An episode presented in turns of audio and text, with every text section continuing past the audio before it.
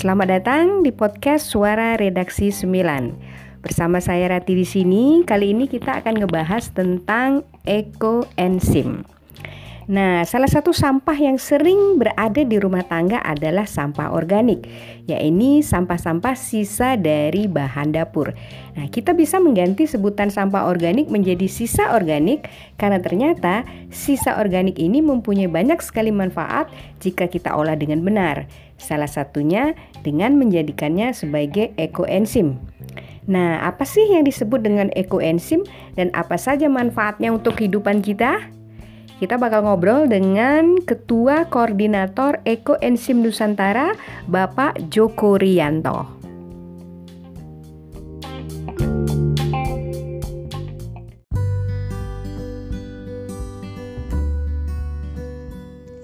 Ya baik Pak Jokori ya, saya panggil ya. Uh -huh. Mungkin bisa dicerita dulu Pak, apa sih sebenarnya ekosistem ekoenzim itu Pak? Ya, ekoenzim itu adalah hmm, teknik pengolahan sampah organik yang difermentasi selama tiga bulan ibu nah, itu ditemukan oleh Dr. Rosupon Pompanpong dari hmm. Thailand beliau hmm. adalah pendiri Asosiasi Pertanian Organik di Thailand hmm. dan beliau meneliti eh, enzim ini kurang lebih 30 tahun lebih bu hmm. nah, ilmunya dibagikan cuma-cuma kepada orang dan tidak dipatenkan hanya dengan tujuan untuk menekan atau mengurangi pemanasan global uh, dari hasil pembusukan sampah organik yang menghasilkan gas metana. Hmm. Yang kita tahu bahwa gas metana ini memiliki efek pemanasan global sebesar 23 kali lebih besar daripada karbon dioksida. Hmm. Nah, terus ini uh, masuk ke Indonesia atau ke Bali ini kapan Pak mulai sistem ekoenzim ini uh, Pak? Ekoenzim ini masuk ke Indonesia tepatnya kapan saya kurang tahu. Yang pasti itu belasan tahun yang lalu, Bu. Jadi belasan tahun yang lalu sudah masuk tapi tidak berkembang. Mm-hmm. Justru mulai berkembangnya itu dari awal kita sosialisasi pertama kali di Bali. Mm-hmm. Tanggal 20 Agustus tahun 2019. Nah, oh. Nah, itu pertama kali kita sosialisasi dan mendapatkan apresiasi dari masyarakat luar biasa sekali. Mm-hmm. Uh, sehingga berkembang di seluruh Bali di setiap kabupaten. Mm-hmm. Lalu uh, sejak kena Covid kami beralih sosialisasi secara online dan sekarang sudah tersebar di seluruh du, uh, sa, di seluruh Nusantara dari hmm. Sabang sampai Merauke. Hmm. Sudah tergabung di 25 provinsi hmm. komunitas kami, Bu. Hmm. Uh -uh. Nah, bahkan hmm. bahkan saat ini kami juga sudah melakukan uh, mendapatkan permintaan sosialisasi dari beberapa negara loh, Bu. Seperti hmm. Belanda, Afrika, hmm. India, Australia dan Singapura. Hmm. Hmm. Nah, terus sebenarnya apa saja yang bisa dimanfaatkan menjadi ekoenzim ini, Pak? Uh, yang pasti itu sampah organik rumah tangga seperti hmm, kulit buah dan sisa sayur gitu loh yang belum dimasak yang pasti ya. Uh-huh. Yang belum dimasak, yang mentah segar, uh-huh. lalu yang tidak kering, tidak keras dan tidak berminyak. Uh-huh. Hmm. Uh-huh. Berarti selain itu nggak bisa ya, Pak? Ya? Uh-uh. Selain empat ya Selain empat itu bisa bu. Selain empat itu yang yang belum dimasak, mm-hmm. ya, mm-hmm. Uh, yang tidak keras, tidak kering, tidak berminyak. Nah, selain empat ini mm-hmm. itu boleh dipakai semua. Mm. Hmm. Contohnya apa ya? Mungkin di, bisa disebutin Contohnya, Pak, misalnya kulit jeruk, kulit semangka, kulit melon, atau uh, sisa potongan sayur seperti sisa kangkung yang kan mm-hmm. tidak semua kangkung bisa dimasak toh pasti ada akar-akarnya itu kan nggak boleh dimasak kan? Mm-hmm. nah itu agar tidak terbuang itu bisa dimanfaatin bu gitu loh. Nah terus nah, kalau di Bali ini kan banyak upacara adat nih pak. Nah mereka mempergunakan canang gitu. Nah terus kalau dari bunga-bunga canang itu nggak bisa ya pak? Boleh bisa bunga yang nggak boleh itu hanya bunga deposito dan bunga low nah itu nggak boleh berarti bunga-bunga canang itu bisa ya pak ya boleh bisa sangat bisa cuman kalau dominan uh-huh. itu dia bisa memenuhi wadah karena bunga itu kan ringan uh-huh. Uh-huh. nah bisa bisa tetap bisa uh-huh. nah terus pak mungkin kalau istilahnya bapak sosialisasi edukasi ke masyarakat bagaimana sih sebenarnya kalau kita di rumah tangga ini membuat ekoenzim ini sendiri, Pak? Bisa nggak? Justru memang itu tujuan kami agar semua orang bisa membuat secara mandiri di rumah. Aha. Biasa setelah kita sosialisasi, kita akan tampungkan peserta di grup WA. Lalu Aha. kita bina sampai mereka bisa dan Aha. itu tidak berbayar, gratis. Aha. Aha.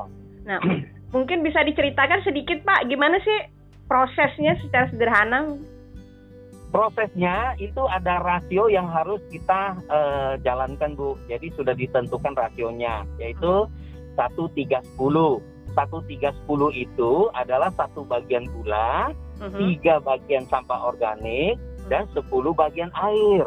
Nah, misalnya kalau kita bikin ekoenzim 10 liter air ya, uh-huh. berarti gulanya itu butuh satu kilo hmm. karena gula itu sepersepuluh dari gula eh dari air hmm. dan sampahnya itu tiga kali lipat dari gula berarti tiga dikalikan tiga hmm. berarti butuh sampah tiga kilo lalu dimasukin ke wadah dilarutkan ditutup secara rapat hmm. harus rapat karena sistem fermentasinya anaerob jadi bakteri yang hidup di dalamnya itu tidak membutuhkan oksigen.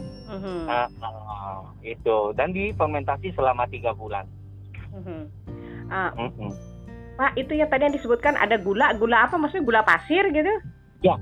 Jadi gula yang boleh dipakai itu hanya gula alami yang belum diolah atau yang belum disederhanakan, yaitu gula aren, gula merah, oh. uh, gula gula tebu atau uh, tetes tebu molasses itu paling murah yang biasa kita pakai. Mm-hmm. Dan asal jangan pakai gula pasir karena gula pasir itu gula yang sudah disederhanakan. Oh. Uh, kandungannya berbeda soalnya. Mm-hmm. Nah, terus kemudian setelah itu dimasukkan ke wadah, terus habis Iya. Harus pakai wadah plastik ya, Bu. Kenapa? Karena di minggu pertama dan kedua itu dia menghasilkan gas. Kalau kita pakai wadah toples kaca, takutnya bisa pecah karena dia tidak bisa memuai. Mm-hmm. Uh, uh, jadi di, ditutup rapat, ditulis tanggal pembuatan agar tidak lupa karena fermentasinya tiga bulan. Mm-hmm. Uh, uh, lalu setelah itu setelah tiga bulan tinggal kita panen dengan cara tinggal disaring. Mm-hmm. Kita saring. Nah, lalu uh, ambil airnya aja mm-hmm. dan ampasnya itu masih bisa kita gunakan untuk pupuk. Mm-hmm. Ya kita campurkan ke media tanah itu dia akan membuat tanah kita menjadi jauh lebih subur. Mm-hmm. Itu hmm, ampasnya ya? Ampas ya. Mm-hmm. Lalu bisa juga kita blender ya, siram ke kloset. Dia bisa uh, membuat septic tank kita agar tidak cepat penuh. Mm-hmm. Lalu bisa juga kita blender siram ke uh, selokan supaya selokan kita itu menjadi jauh lebih sehat dan airnya jernih.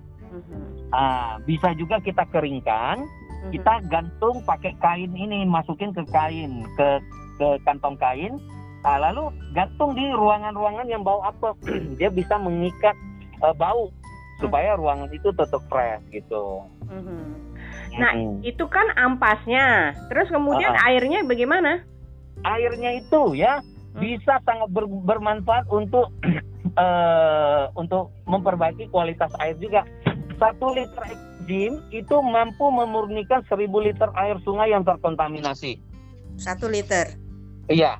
Lalu eh, apabila ekoenzim kita encerkan satu banding 1000 sampai satu banding 100 ribu, kita semprotkan ke udara, dia juga bisa membersihkan polutan-polutan udara yang berbahaya mm -hmm. seperti nitrogen oksida, sulfur dioksida, eh, hidrogen sulfida, Nah, dia bisa mengurai bu amonia ya. Mm-hmm. Nah dan mm-hmm. untuk memperbaiki kualitas tanah juga supaya tanah menjadi lebih gembur dan lebih sehat serta uh, unsur haranya hidup dan banyak gitu loh. Mm-hmm. Karena dia bisa memperbaiki kualitas tanah yang uh, rusak akibat pupuk kimia.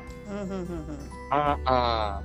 Dan bahkan untuk perawatan rumah tangga kita bisa campurkan ekoenzim ke cairan pembersih, ke deterjen ya agar eh, bahan kimianya bisa terurai ya dan lebih ramah lingkungan hmm. serta lebih baik untuk kebutuhan rumah tangga kita dan hmm. tidak membahayakan diri kita. Hmm. Bahkan untuk perawatan kulit Bu bisa hmm. dijadikan sebagai P3K juga bisa kita teriris kena air panas minyak panas oleskan saja dia di, tidak akan melepuh oh. lalu yang teror ter, teriris itu hmm. kita celupkan ke ekoenzim dia hitungan detik bu darah hmm. langsung berhenti dan cepat rapat hmm. bahkan luka diabetes pun bisa sembuh hmm.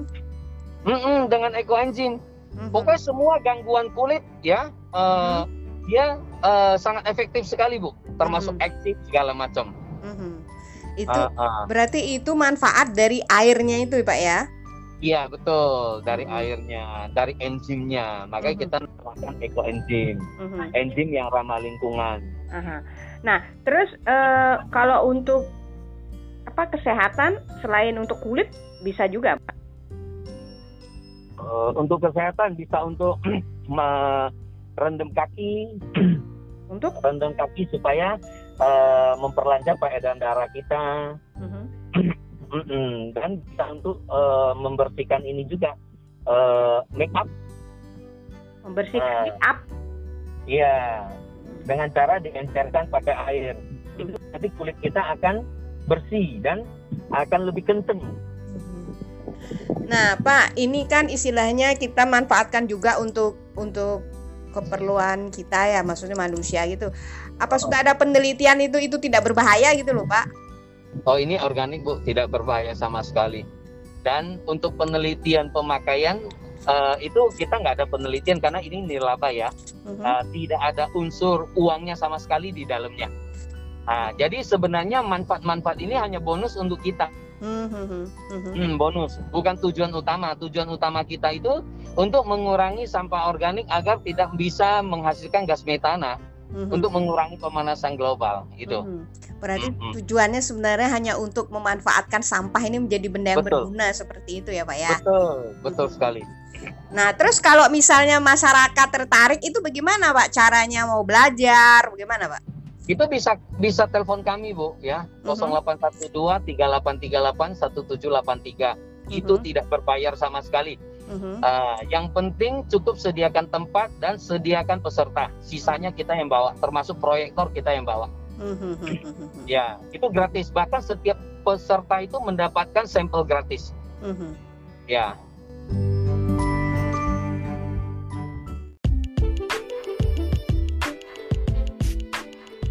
Nah, demikianlah obrolan saya bersama Bapak Joko Rianto, Ketua Koordinator Ekoenzim Nusantara.